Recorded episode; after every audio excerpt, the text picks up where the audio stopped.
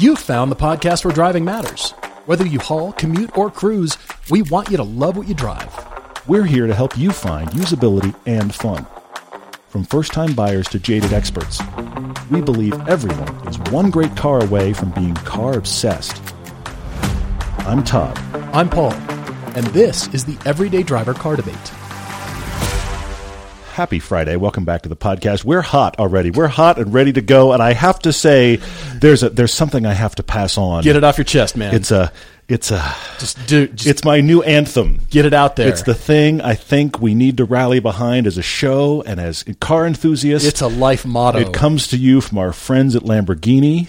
If you haven't seen the Sterrato uh, advertisement commercial, then you haven't heard this fantastic mantra Dust is gold, dirt's for the bold. They keep repeating it though, as if it's a thing, This is like to convince themselves. one of the worst commercials I've seen for a car. And I that's saying agree something. to that. And here's what's interesting. If you find it, we should probably post something in social media for it. But if you find this commercial, this was the original debut video for the new off-road Huracan. I want to put this in two categories. I almost want all of you to see it silent because visually, it's awesome. It's really cool. There's some cool visual ideas in the piece, even though a few of them are a bit disjointed. The guy and the girl in it both shouldn't be in it, but the car stuff and the snowboarder stuff and what they do in the desert is actually cool. Very well shot, very good looking. then there's the voiceover. Then it has a, a song that feels a little weird. I feel like there is a, literally a lost in translation moment happening with this commercial. I feel like somebody in Italy, I, and I'm, I'm a big fan of spaghetti westerns, so think about it in those terms. Somebody in Italy composed what they thought was a country song. In the same way that Enrico Okay. Morricone composed the amazing stuff that are all the anthems for spaghetti westerns, okay? Sure. So it's it's an Italian version of a country song, which doesn't quite work. And then the guy reading the voiceover, his voice is okay, not great, but his delivery sounds very much like somebody in the studio phonetically sounded out the next line and then he repeated it. It doesn't sound the least bit natural. It doesn't sound like he understands what he's reading.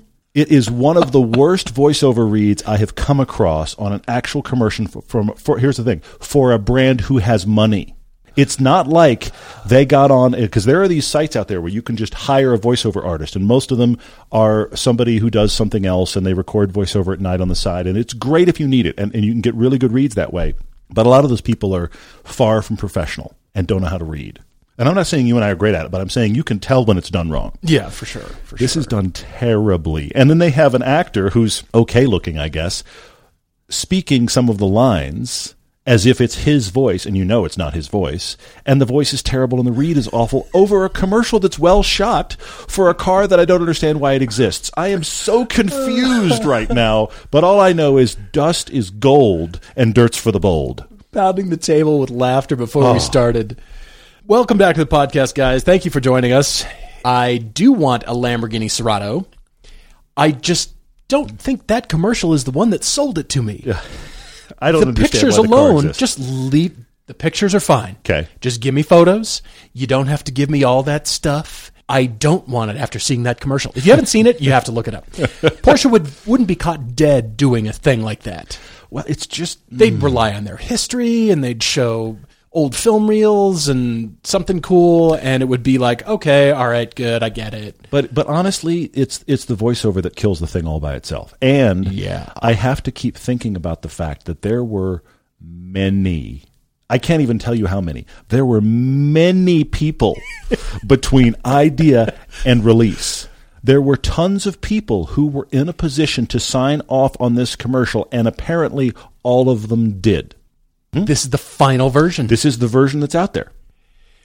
moving yeah. right along Moving right along. to our new video that just got released. If you haven't seen it yet check it out. It's our gr86 versus a cayman s. Mm-hmm. It is a 2006 model year cayman s the first one that came out and we drove it on road and track which we're very thrilled. Thanks to bridgestone for giving us tires. Yes. they're the re71 rs tires. They are They're Velcro. glue. It's amazing how good they are. absolutely Yeah. unbelievable. And Power Stop gave us brakes. Mm-hmm. They gave us track day pads with their rotors for the GR86. Now the Cayman was privately owned, so we didn't do any brake upgrades Yeah, to that yeah. car. We just left it alone, but we did put tires on it, and we did it. The tires were on the street, and then we took it, drove the cars out to the track. So on the same day, and it was great. Yes. And if you haven't seen that, like I said, that is now playing on our main YouTube channel, and we're just excited because boxer engines. Yeah. there's a lot of commentary on there that I don't get the conver- the the comparison. There's a few people. A And lot then, of, and then over here, there's the this is the exact comparison. So that means we're right over the target. yeah, there are people that are like, "Why did you compare these?" Other people are like, "I was just comparing these this Yeah. morning," which is uh-huh. really fun.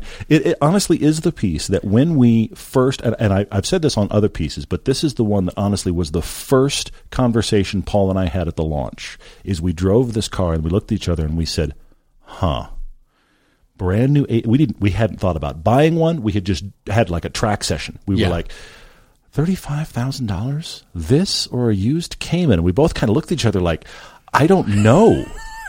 I mean, that, that was that was like genesis for we have Yeah. to drive this car Yeah. against everything. Now we have some other ideas coming, even though this was the pinnacle piece. This was the one we've been working toward, and and we and the other reason we were working toward it, and we took a while to get there, is because we wanted to do it like this. We wanted it on road, we wanted Mm-hmm. it on track with this with cars that were actually equivalent in price. You could go buy either one of them for the prices we're talking about. That was key, and then. Along the way, we connected up with our friends at Bridgestone who were willing to give us track rated tires because we, also- we wanted to make it as equal as possible. Yeah. So it Yeah. is really interesting. We're a little bit bummed about the fact that I mean we weren't disappointed by the brakes in the '86, but they did uh, overdo the ones in the Cayman because we were able to do more stuff to them. But it is a piece I hope you watch because we we drill down and we have fun.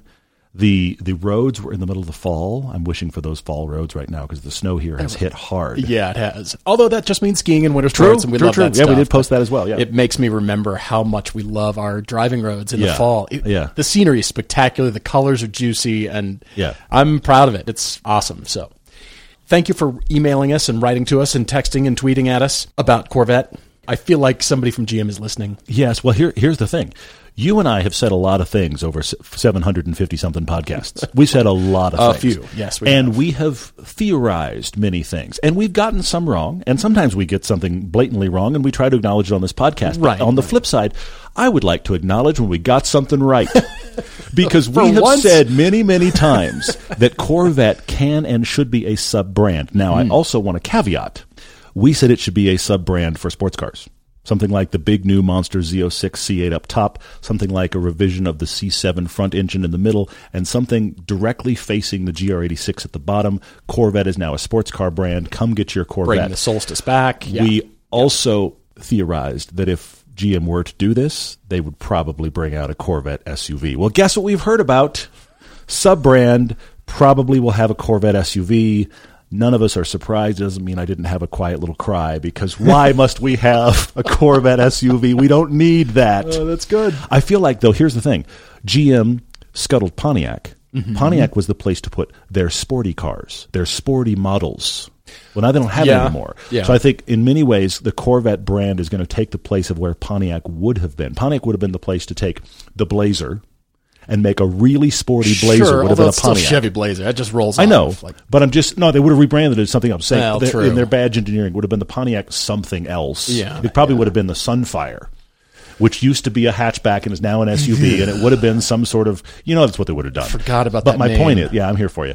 But my point is, I think that's what they're going to do with the Corvette brand. This is the performance brand under GM because that's not working for Cadillac. Yeah. So Yeah, they'll have the that. performance Right. cars come out Okay. under Corvette, even though we're going to. You think you think there was outcry when they made an electric SUV Mustang when the Corvette SUV Just rolls out? Wait. Yeah, there's going to be some anger. So that's one thing we got right. Another, another thing we got right? Mm. The Ferrari Purosangue. GM is a company that is wedded to SUVs.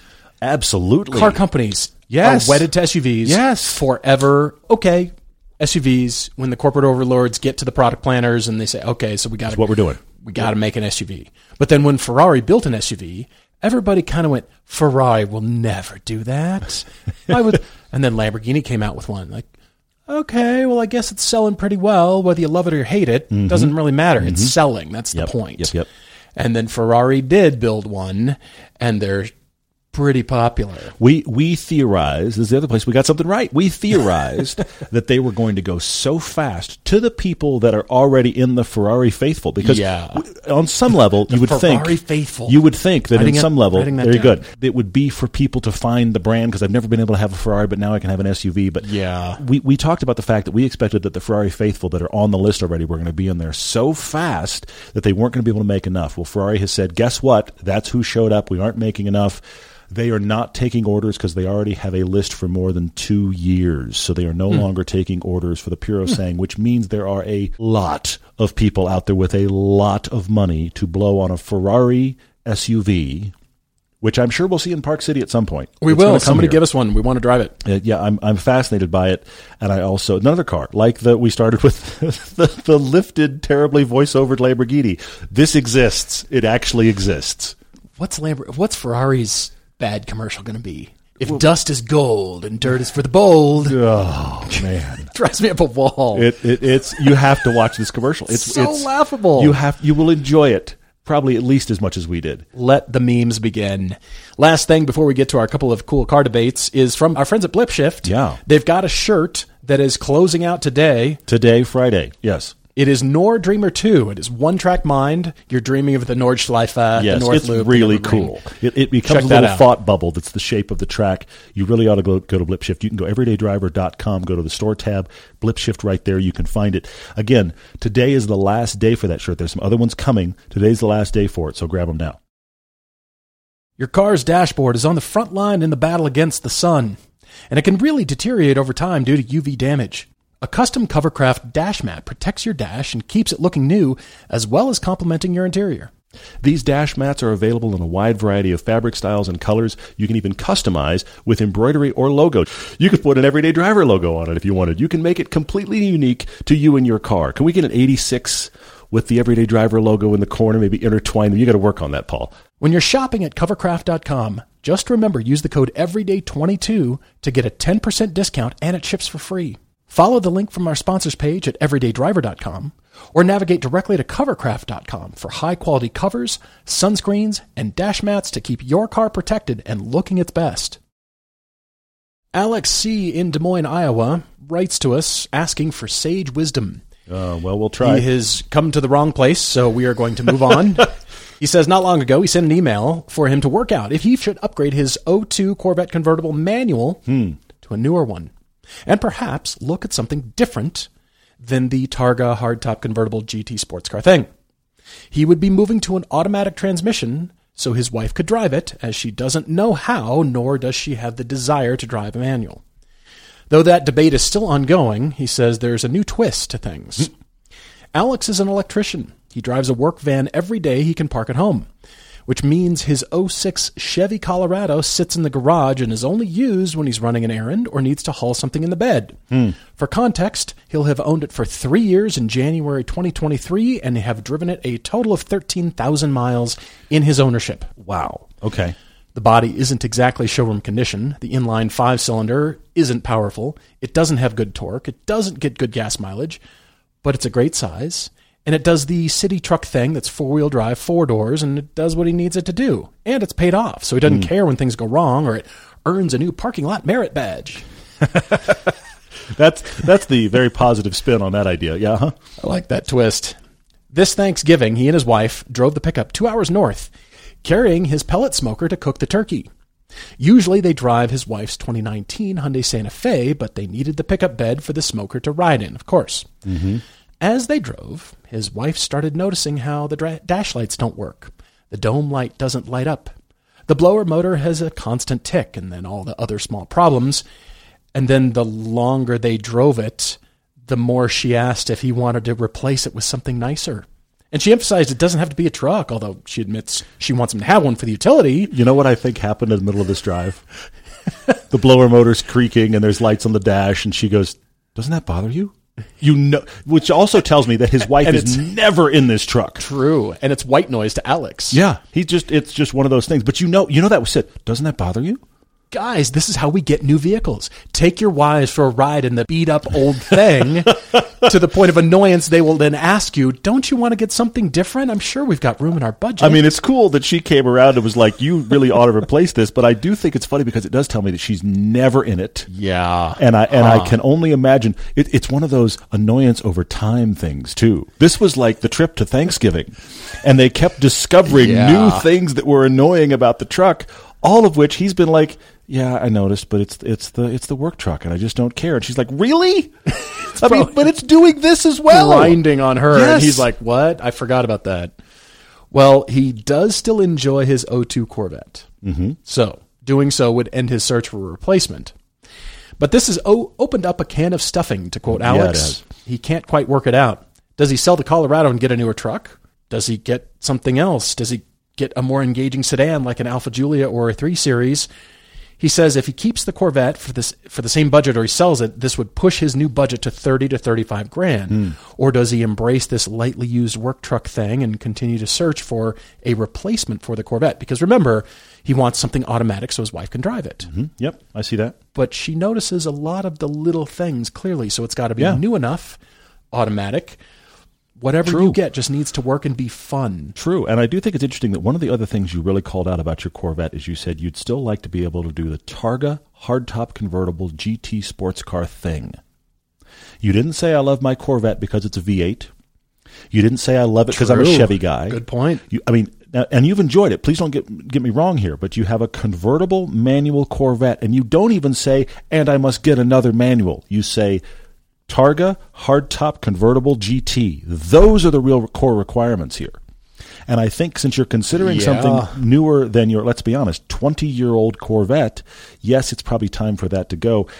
Alex, I'm going to start with some tough love here, or maybe it's just my own confusion. You have a Corvette that doesn't sound like it gets driven very much.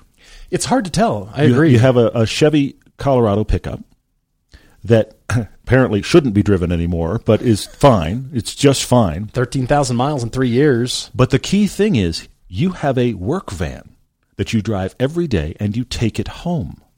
Mm-hmm. So you don't actually need either of those cars, the pickup or the vet. Both of them are on the sides and not getting driven. It also sounds to me like that this trip with the smoker in the back of the pickup is a rarity. So what I'm coming back to you with is you've got the work van. I don't even think you need a pickup. Your wife said she'd kind of like you to have the utility, but what, for once a year trip on Thanksgiving? I mean, he might not be able to use the, the van. Might be full of stuff for well, but his, his, job. but his wife has an SUV. I don't get the impression Yeah. that this is a well. I have a truck because I do lots of truck things. He tells us a truck story, that's a one-off. but thir- exactly one-time thirteen smoker for thousand the turkey. miles since he bought it. I hmm. don't think you actually need a truck, and I feel like the times that you do, you can either rent one, borrow one. I, I, I don't get the sense that you actually need the utility of a pickup. Stealing is also on the table. Sure, why? I mean, why not? Don't Yeah. don't tell us we sent, we sent you, but it's okay. So I think rarely is how often you need a pickup. That's what I'm hearing here. So I don't understand why you would keep the current pickup or get another Okay. one because the work Yeah. van does all the work stuff. Your wife's SUV does all the SUV stuff, and the truck is oh, I guess I need a truck today. Or you have errands to run, which apparently you don't want to do in the vet. So let's get rid of the truck. Let's get rid of the vet. Let's get you something that you can enjoy for fun road trips that does the Targa hardtop thing, but you can also just take it to the store. That's a great point. Alex has not specifically defined what his company rules are for personal usage of the truck. I don't know. True, true, true. But he's got his wife's SUV too. True, but then they had the smoker that was jangling around in the back of the truck, and that, but that was a one-time That's like only a thing. this is a weird oddity. We have to haul the smoker somewhere. Yeah. Totally get that. But as far as the work truck is concerned, maybe he's not allowed to use it for personal stuff, or I, I just don't know. Not clear, but nevertheless, I do like your tough love statement there. Ultimately, what you want, Alex, is when you bring the work truck home after work, there's my car. There's my thing. I can't wait to drive it. Yes. I don't have the work truck that needs some work. I mean, you said it's paid off and it's runs, mm-hmm. but you don't use it that much. And you have no love for it, and your wife is sitting here going, "Why do we have this?" I also think you just take it when you're not hauling things for pickup truck usage. You just mm-hmm. take that to the store. Yeah. You take that to go run the errand and you're not actually using it for pickup truck needs. At which point, why aren't you taking the vet? I agree. Yeah. But we don't know what the vet's used for except just fun, cruising around. But I don't get the sense that it gets driven much either. I, I think there's an opportunity to merge two cars that don't get driven very well and have a car that can do all of that stuff, except for the occasional we have to haul a smoker. Okay, solve the problem then. If he keeps the Corvette, it would give him 20 to 25 grand to spend. Mm-hmm. In- that includes selling that truck. Yep. But then let's sell the Corvette. And again, that pushes his budget up to 35. Yep. Yep. I think I have your car, Alex. Good. I've got a few. like your idea about getting a newer truck. I do entertain that slightly, but then I keep coming back to the usage part. Mm-hmm. Mm-hmm. You're going to get a newer truck and it'll be fine, and then you'll just have the truck and you'll bring your work truck home and get in another truck to go run personal errands. And Yeah. Uh, no, Yeah, I, I don't I don't get the sense that it's necessary. Down here, I'm looking a little bit later in the email. I I guess Mustangs are out. Mm-hmm. That's the idea that I get because you're Chevy guy, clearly. Yes, that, that seems to be the case. and automatic Corvettes are plentiful. If you ever want to go back to a Corvette for whatever Mm-hmm. reason, you can go find yourself an automatic Corvette, any Corvette. They'll be available. Mm-hmm. Yep. Okay. I was thinking in the terms of Nissan Zs and Supras and GR86s and that kind of thing, and then I landed upon the car Okay. for thirty-five grand. Boxster, Boxster, Boxster, Boxster, Boxster, Boxster. Possibly. Yeah, I see it totally. Yeah. Boxster because your wife, the Boxster won't be in the driveway when you get home from work, Alex. The She SUV will be there. you can take the Hyundai. She'll be Yep. out in the Boxster doing whatever she does. Possibly. Yeah.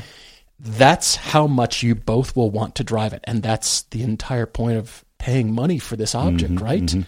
You'll fight over the keys, Mm-hmm. arm wrestle for the keys. Boxster, you can drive it in winter, but you've got the Hyundai. If you need to get around in winter, I admit to not knowing how severe winters in Iowa can be, especially in Des Moines. But cars with winter tires, and you've got your work truck. Primarily, you're just probably going to be working. Yeah. And if you need to swing by the store on the way home, you're probably doing it in the work truck. Yeah. The van's probably getting used for lots of stuff. Yeah. I just want a car that you want to drive. And I like your suggestions for the sedans. You were saying Alfas. Where was I mean, good stuff. Alfa Giulia, BMW 3 Series. He says it I like the 3 near the bottom. I see it, but I just I don't think it's interesting know. enough. Yeah, I agree. I don't know if that's the the compelling car. When you pull up at your Mm-hmm, house, you go, there it is. Yep. I can't wait to drive that. And then you go look for reasons. Are we out of milk again? Yeah. Glug glug glug as you're. I don't know who poured out the milk, honey, but I need to go get milk. You know what I mean? We only have 2%. Ah, don't you need whole milk for something? I got to go get you whole milk. I have to right now. for thirty five thousand dollars. I was I was scoping an 07 Cayman S automatic for thirty one nine at Plaza Motors in Tempe, Arizona, in Carmine Red, with seventy two thousand miles. I was scoping that for you. Okay. but then you did say convertible. Mm-hmm. Now the Cayman S it does have higher miles, but in that model year, the nine eight seven Cayman S, you want miles. You want those cars to have been driven. Don't be scared off by the miles make sure it's got good maintenance on it mm-hmm. for for any car, but especially those. If the maintenance records are there, buy the car. Yeah, yeah, yeah. You don't want a car that has sat, especially those. That lends itself to the IMS problem. Yeah, exactly you. right. Yep, so sure. I scoped that, but then I've I have changed my mind because you said Targa or convertible or something Mm-hmm. like that, which tells me you probably have driven your Corvette in winter, Possibly, yeah. and therefore you would drive a Boxster in the winter. And if not, you should. Guess what it needs? Winter tires. Exactly. This is an excellent round of stuff. I've got a couple others for you, Alex, while we're here. First off, let's start with that vet. You know what? If you really like Corvettes, you get yourself an updated C7. Good. You don't even need to get yourself a convertible. It has the removable Targa top, which frankly I kind of like better. But you could get a convertible or a Targa. You could get a C7 Corvette, which is a really, really nice upgrade. And I think you would love that car. So there's an automatic Corvette problem solved. Mm-hmm. That's a really nice upgrade. By the way, Alex, you need to drive it all the time. It's the go to milk. It's it's it's you know what we haven't done in a while. I have to go get that thing real quick. Let's go to the movies. Oh my gosh, I got to go pick up dinner. You take the Corvette Mm-hmm. or whatever it is you get. Because you know what else is in this range? Because the convertibles drop faster than everything else in the lineup is convertible 911s. I like that too. That is a little. I, I went there instead of the Boxster where you went, which the Boxster would be great, and they would both love it. Are You're you right. thinking older 911s with that budget? whatever budget he can get one for? I think Okay. I think you're probably going to be at the very beginning of the 991s. You could probably just stretch into those because the convertibles drop. That's the thing. The convertibles just drop. Sure. Everything I else mean, stays higher. Depends on the mileage, but again, don't be afraid of the mileage on those Corvette. but but the cars. convertible 911s are the ones that uh, never hang on to their value very well. So figure out what you can get. I mean, you may be all the way back in a 997, but those are the early Boxsters anyway. So I think that's very viable. The the reason I'm going 911 over Boxster for you is you could get all wheel drive if you're worried about weather. You could get all wheel drive sports car and drive it year Yeah, round. true, Those are nice lined insulated tops, so it's not going to be like this is a really cold convertible top in the winter. They do surprisingly well, and they're a little more GT car than that Boxster. You want to have a GT experience? 911. That's a special car. It's an aspirational car. It's one you want to drive forever. Mm-hmm. I love that. If you can get into something, Alex, I'd So that's a really that. good one. The other one I thought of is a completely forgotten car, but you said hardtop convertible, and my mind went to this car, the third generation BMW Z4. That is the gen after the one I owned. Oh, 2010 to you're right. 2016, you never hear about those cars. You never see them. Good engines, styling that is influenced by the Z8, especially in the interior. They are Interesting. hardtop convertibles. You never hear about them. You I thought you were going to say. E93. No, no, I. I- But that's a big, heavy car. That's a big heavy car. No, the third gen Z4 are Yeah. out there like crazy in your budget. There was a refresh in like 2013, 2014, halfway through the range, but it was 2016. Pardon me, a 2010 to 2016 BMW. Mm-hmm, And it has again the kind of quirky but cool styling of the Z8 is kind of the interior. You never hear anything about those cars. Those are out there. And then I have one wild card, and it's a wild card because you haven't told us how big you are. That's a major factor for us every time, single time we True. get in a car. But one of the best, affordable, does everything, hardtop convertibles available right now is the Mazda Miata RF. Interesting. That is a classic, timeless car, and it is a car that does, doesn't deserve any kind of preciousness. Buy it, use it today, use it tomorrow in the snowstorm, use it next week when there's mud on the ground. Just drive it. It's good. Wash it off. It's still one of the sexiest modern shapes ever. Now I'll the problem is, that, yeah. if you are over five ten, it's a question mark. Okay, if you're six feet tall, you better have driven one for a while before you buy it. If you're our size, I love it, and I keep getting out and going, I'm just too big. Yeah, we suffer. Yeah. But it's great to drive. Okay, so whatever you end up buying, Alex, that means it won't ever be seen again by you because your wife will be in it, driving it. That would be a win. That would be a It'd be win. a huge win. and then you'd have to sell the Santa Fe. You'll write back. Let us know. When you want to wash your car but you're short on time, Griot's has two new ideas for fast and easy washing in your garage or driveway without even having to rinse. Try the rinseless wash and wax kit or the waterless PFM spray on car wash kit from Griot's Garage. They're both ideal if the weather has gotten colder outside, or you're an apartment dweller, or if you live in an area where hose and bucket washing is restricted or inconvenient. You can get a perfect wash indoors or out in a quarter of the time it takes to wash a car normally. These kits are a no hassle way to keep your car looking really sharp. Remember, Griot's Garage products are 100% guaranteed and all their liquid products are made right here in the USA. When you're ordering at griotsgarage.com, use the code eDriver for 15% off liquids and 10% off everything else on your order just for our audience. That's G R I O T S. Enjoy the finest quality car care products you can buy at griotsgarage.com. We've gotten an email from Belgium. We have. And in the first sentence, Dieter writes in that he's writing from the land of the best chocolate, the best beer, and of course, the best racetrack in the world because he can claim Spa. Yes, we agree. And by the way, our friends cool. at RSR have claimed, especially Ron, has claimed that Portimao is better than Spa. So I don't know if you've heard that, that is Dieter. a throwdown. It is a very controversial statement. We have Mm-hmm. not yet been to Portimao to confirm or deny this, but apparently Portimao is pretty good, and I've heard it's great. Gives Spa a run for its money, but we love Spa. We love being there. Definitely want Can't to drive. Portimao. Can't wait to drive Spa again. We will be doing pilgrimage again in 2023. No dates for you yet, but in the spring we will have those dates. There'll be 12 spots available. Sign up will be coming. Speaking of F1 tracks, you and I have now driven COTA. We have, And I yes. have to say, this is a side note. I, I drove it on the sim before we went because I wanted to know which direction the track went, knowing knowing that I would get there and it would be like this is so different. Except for I know this goes right. right, right. The interesting thing was that track feels really, really long in a sim and doesn't feel very long when you're on it.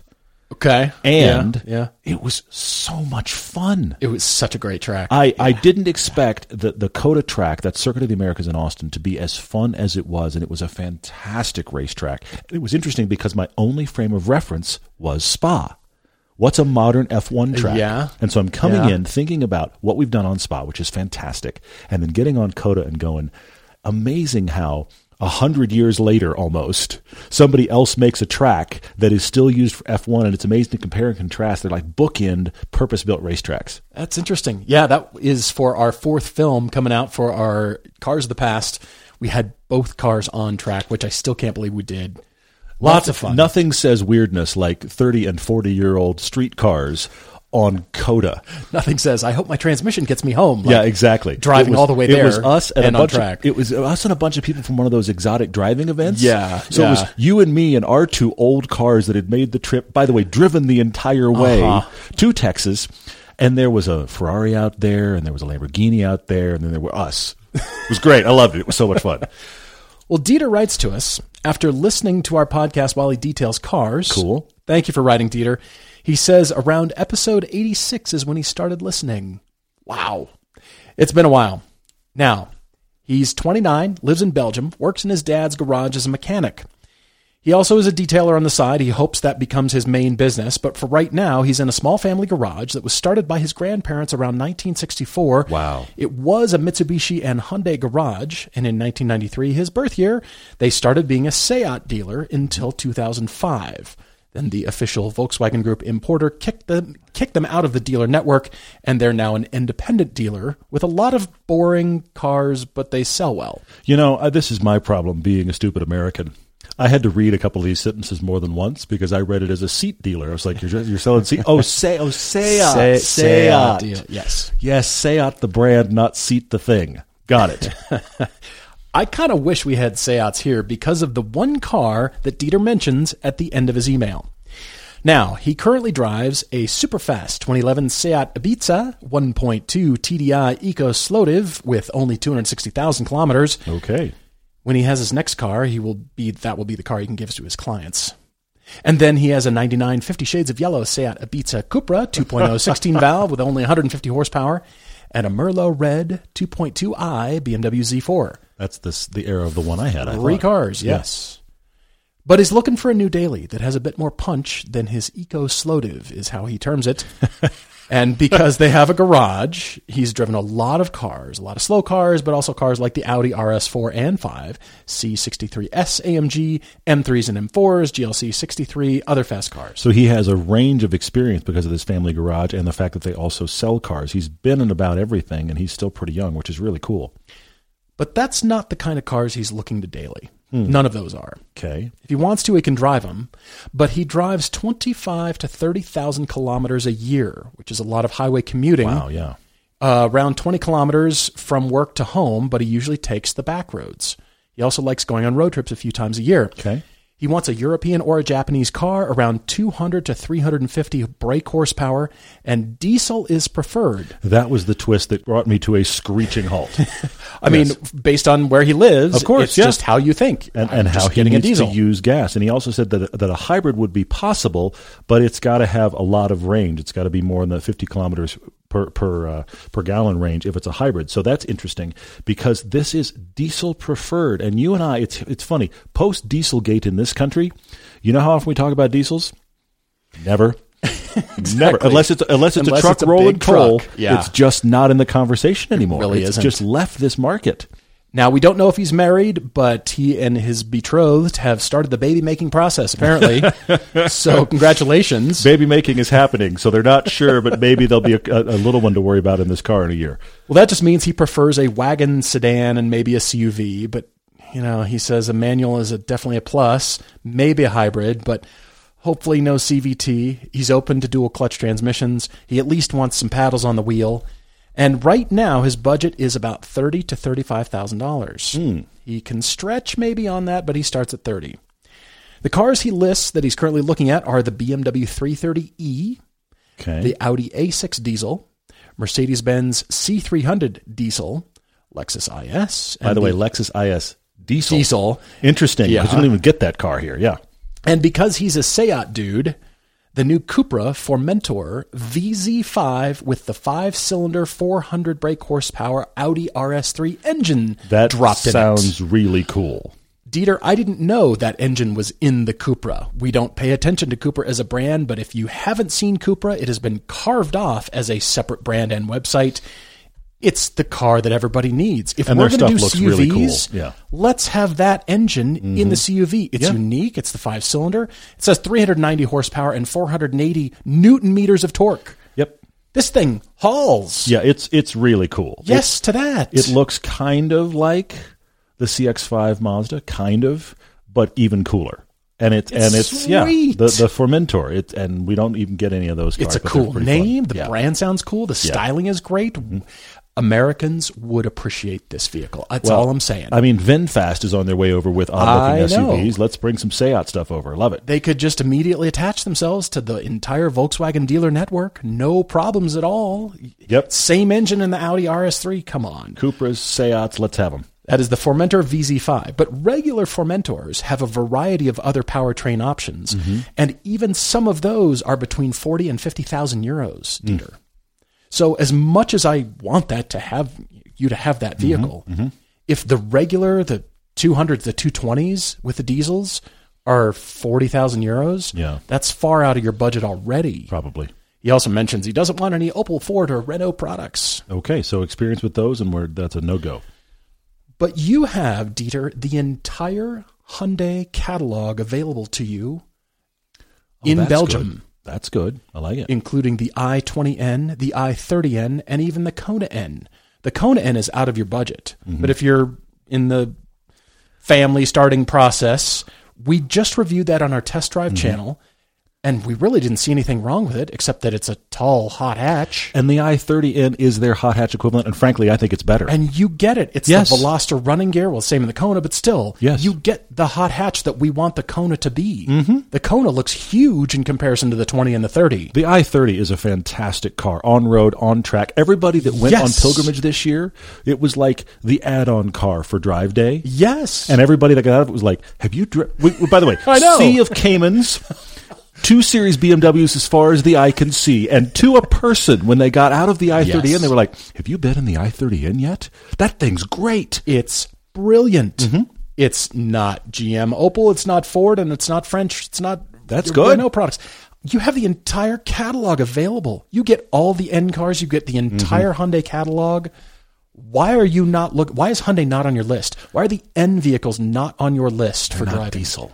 They're not diesel, but he started it because he brought up the. You're right. You're right because neither is the RS3 engine. That's a very good point. You're so right. if you're willing to entertain the VZ5 Formentor, you got to be willing to entertain an i30N. You, Dieter, I have to admit, you walked right in there and said, "Hit me," and Paul said, "Okay, yeah, I'm for just sure." saying. Yeah, you did. If you do need a diesel, I do like the new Mercedes A Class. You can get the A200D AMG line, or if Hmm. you want to drop down budget wise, you can get the A180D AMG line. You could consider Golf R's. You can entertain Golf GTIs. On all my searching, Dieter, Mm-hmm. there's many Americans who are concerned about fuel economy, and that definitely does factor into their driving, their purchasing habits, their spending. Absolutely. But I feel like it's an even more magnified degree to Europeans. Mm-hmm. You very much are concerned constantly because of cost of everything, cost of fuel, and that kind of thing. So it it never really factors in in my mind. If if there's a fun car and I want it. My foot's going to be flat to the floor most of the No time anyway. what, you're which right. doesn't match the manufacturer MPG statement. It's so never going to get close. why am I even worried about it? now, point. Mm-hmm. you pay for that. And it's always the Americans who blast past you on the Autobahn. Yeah, because we're over for two days. To yeah. a person. Everybody else who lives in Europe is like, okay, just be cool. I'll get there. Yeah. Just get over to the right. And then it's the Americans who've rented something. Uh-huh. just blasting. You and I this year went faster in our rented vans with 10 people each than anyone has ever seen a rented van go in Germany because at one point when I got to the right and let somebody pass, the woman that passed me looked at me like I was an alien creature behind the wheel. She looked at me like you've got to be kidding. You're going that fast in that thing and I was like, "Come on, we're Americans." I'm not saying that was smart. I'm just saying it happened. We got out when we arrived at our destination, and then it hit us. What's the speed rating on the tires that are mounted on the vans? We were testing the limits. we were just nearly over. We were right still in the range, but almost over. Mm-hmm. Yep. And banging on the speed limiter on the vans, and it's, it's a merit badge, right? It's like tss, like carve a notch in the bedpost. Like we did it. Ah. I came to Germany. I must go fast. I mean, that's really pretty much the American way. I have a couple for you, and I tried to be good about diesel. I tried to stay with diesel. I agree, Paul. You noticed the loophole here, and that is the RS3 He- engine he is the the ultimate VZ5 loophole. up. Now we can do anything we want. So that you crack I the door. agree. I Dieter, If agree. you give a mouse a cookie, Yes. what's he gonna want? He's going to be back tomorrow for two cookies, glass of milk. Uh huh. so, um, you know, it, my question for you that I don't understand here, Dieter, is a couple of things. First off, this is predominantly a car for you to commute in on back roads, which tells me small. Yeah, But then it's a car that you're considering spending a good amount of money on, for sure. and maybe it's your start the family car. Those are not the same avenues for car purchasing.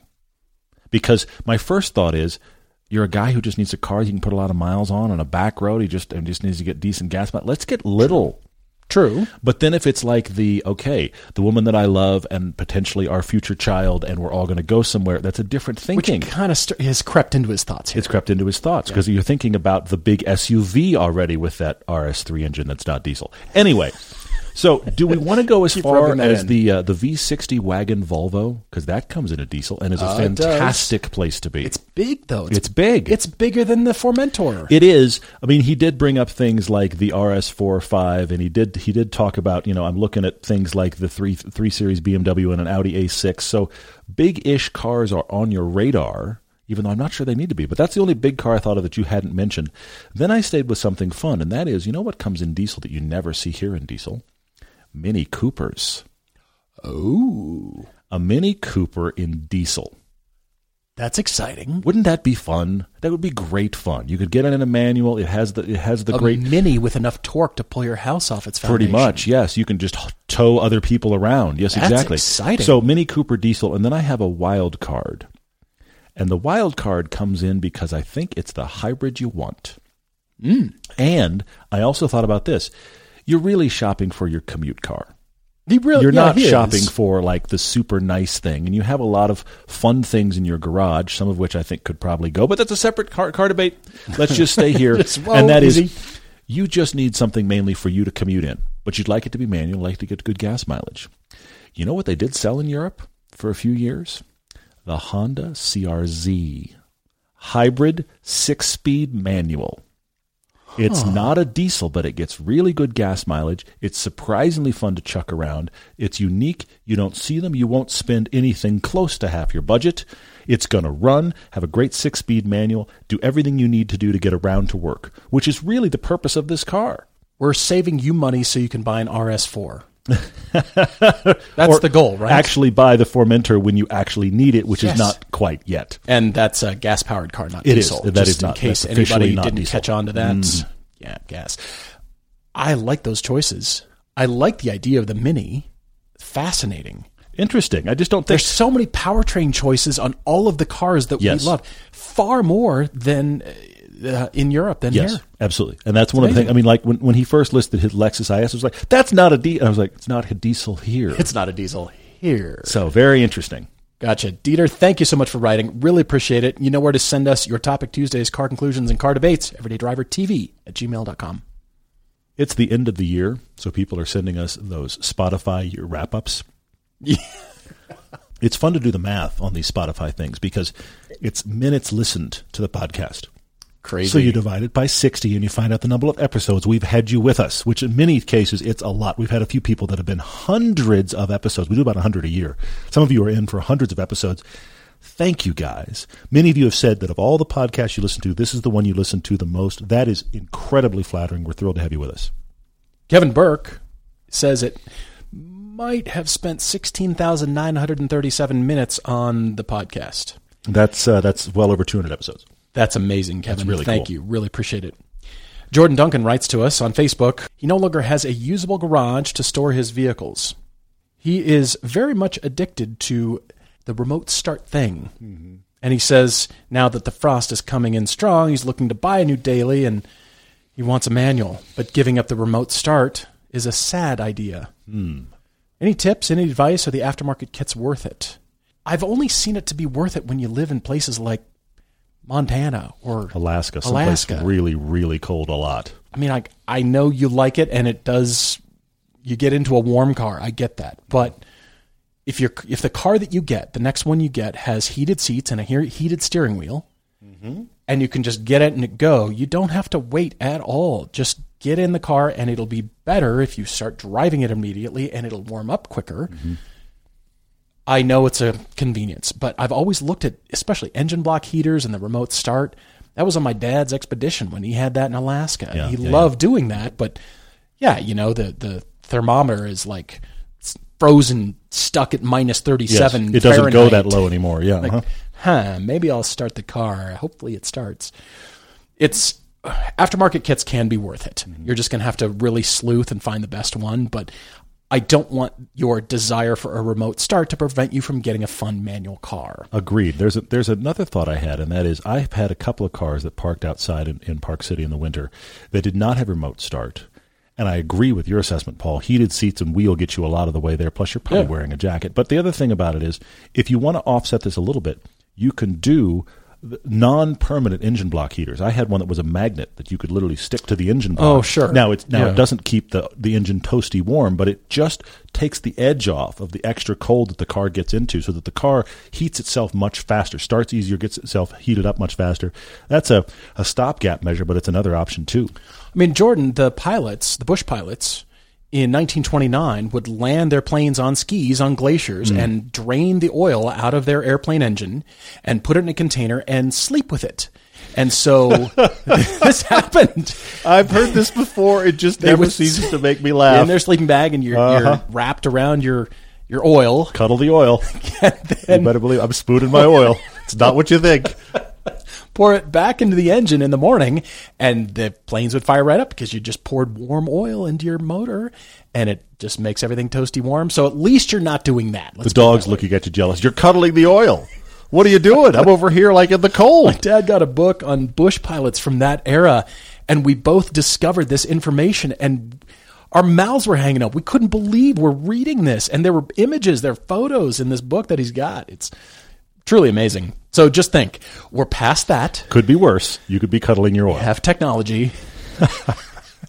Retro Skippy's asking on Instagram. He said, We're both enjoying driving our cars of the past big time. We're so enjoying it. We're talking about the design, the engineering. We're, we're enjoying everything about them, but they are old, and cars have come a long, long way since then. So he's asking, What's the option, feature, or tech we wish was on our old cars? We wish that it had that old tech. I mean, that, that new tech on the old car. And you know, the only one I miss kind of is a surprise to me because my car has i mean yours doesn't have cruise control. Mine has excellent cruise control and good working H, hvac and all that kind of stuff. I mean i feel pretty happy.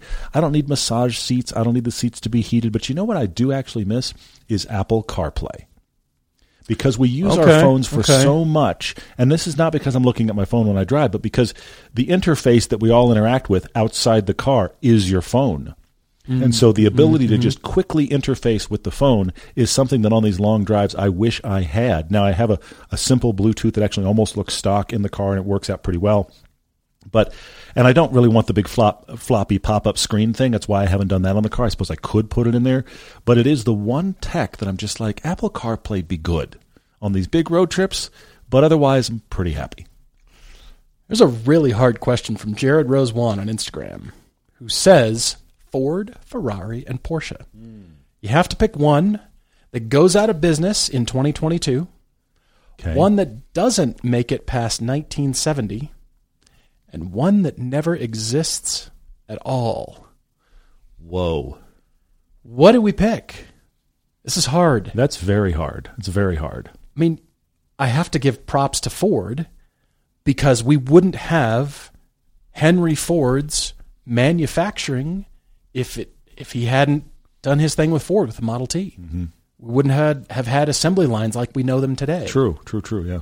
But on the other hand, I like the Mustang, but aren't we kind of at peak Mustang?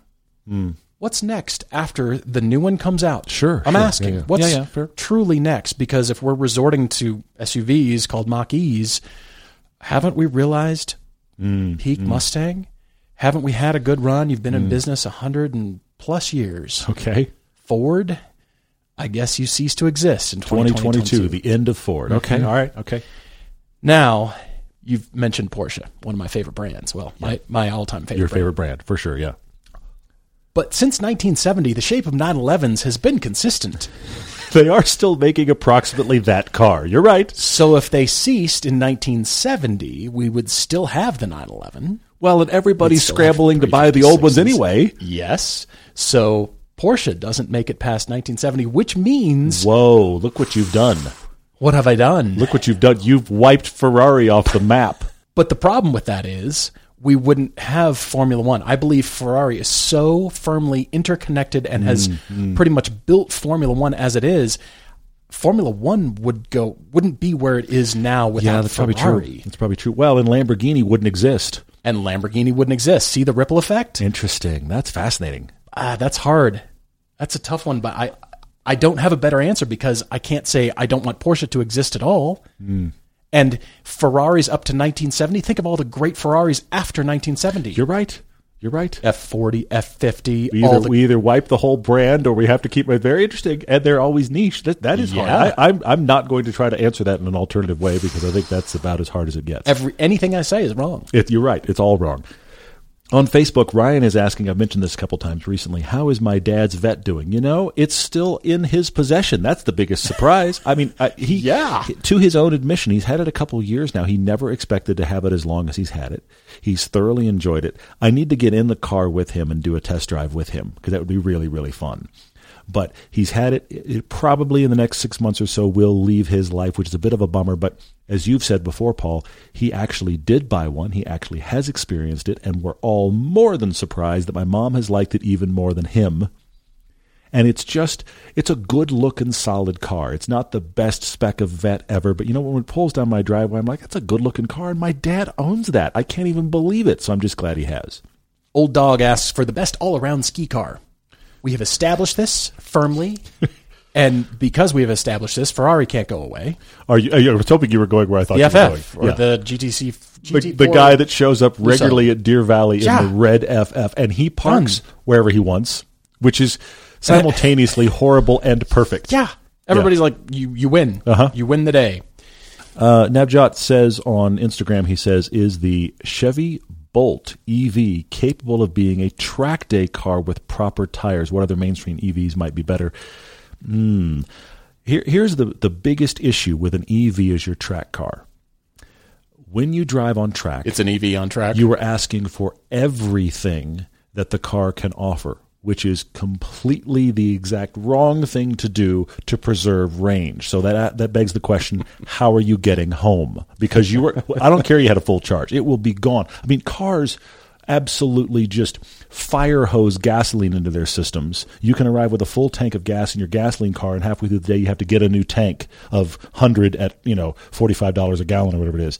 So your EV will drain incredibly quickly. The other issue about tracking is tracking is all about weight management, and EVs are heavy.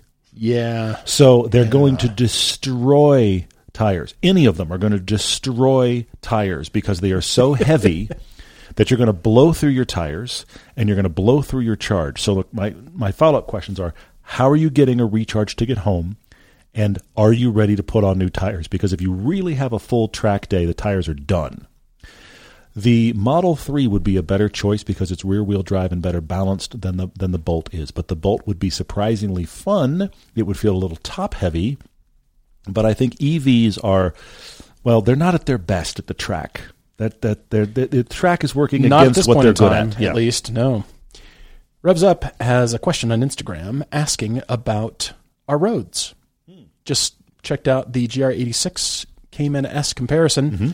Have we ever thought of publishing a road bibliography, something that lets everyone else find the roads that we use? And on a side note, how do we not get tickets on these shoots? who's to say we don't? Well, I'll What- tell you. is our strategy? What's mostly going on is look at the road. We're out there by ourselves. Pretty much. Or we shoot around cars. You know, it seems like there's no traffic. Well, that's because we didn't turn the cars on, the camera on when the cars came by. But most of the time, we're by ourselves. Yeah, for sure. This uh, road bibliography reminds me of a really funny comment we got a little while back. I told you about it, where some guy was writing angrily that because we were showing off roads in Utah, it was letting the cat out of the bag, and that's why people were moving to Utah. Now there has been a lot of migration to the Utah to Utah in the last couple of years due to COVID and other things. We do not take I credit. would, I would love. No. I, I'll, I'll put this out there. I would love to be influential enough to cause the sea change of influx of people that has happened in the last few years. I bet you, if you lined them all up in their brand new houses they built in the last two years, one in a hundred might even watch car videos, let alone our videos. So we are not the factor, sir. Tell that to the census taker. Yeah, We- exactly. We influence that. You know it. I mean, I vacillate on this because on one level, I want to share roads with other people, but on another Agreed. level, I don't want to necessarily post the big. Here's the list. we want to drive those roads over and over again Mm-hmm. and we want to share them. We found the best way to do it is really on camera. But the best way that we can share roads is for you to come with us on our adventures because we pick some of those roads Mm-hmm. Yeah, yeah. and we drive them together and we dissect them and talk about them and trade cars and all that jazz. That's the best way that we want to share the roads rather than here's all the greatest roads uh, you know we've ever driven Mm-hmm. because we don't want to be targeted for specific roads doing a certain thing wrong at a certain time that might attract the attention of authorities Sure. that could tie us to something i don't want to say specifically date time road here's where we were at. Yeah, i don't yeah. want to admit to that. I'll just want to show you beautiful scenery. But when you come with us we're all in it together right? Yeah, it's true. Ted Theologian, Party on Ted, he says a few years in, which naming convention is more ridiculous, sillier, the Taycan Turbo or the Mustang Mach E? And I'm going to say Taycan Turbo is much, much worse than Mustang Mach E. As much as we're angry that a Mustang has now become an SUV, Mach E is the right name for that vehicle. As much as the, Fair, Mach, the. Mustang Yeah, is like yeah, yeah. It's, it's like the All right. Corvette making an SUV thing. We've come full circle in one podcast. I'm sorry for the news flash here. I apologize. The Taycan's not a turbo. it's not going to be a turbo. ever The Taycan is fundamentally not a turbo. I'm going to go with the serrated Lamborghini, the Sterrato. Dust is gold, dirt is for the bold. See what I did there? All we need, we, we need that on a we shirt. needed a serrated Lamborghini to I'm- saw its way through the countryside and it's kick up making dust. it's making crop circles, which is almost a cool idea. It's just after the commercial has blooded you to death with how bad is this, you get to the crop circles in the end and you go, really? Anyway, We thank you for your questions, for writing to us. We always love hearing from you guys. We really appreciate it. And if you would, rate and review this podcast. It really does help us in the rankings. It helps visibility. It helps new listeners mm-hmm. come on board. And we love it when people find the podcast and people are sticky. They stick around, and we like great. that. And we consider everybody friends. And this is your home. We are your car people. Looking forward to next time. As always, cheers, everyone.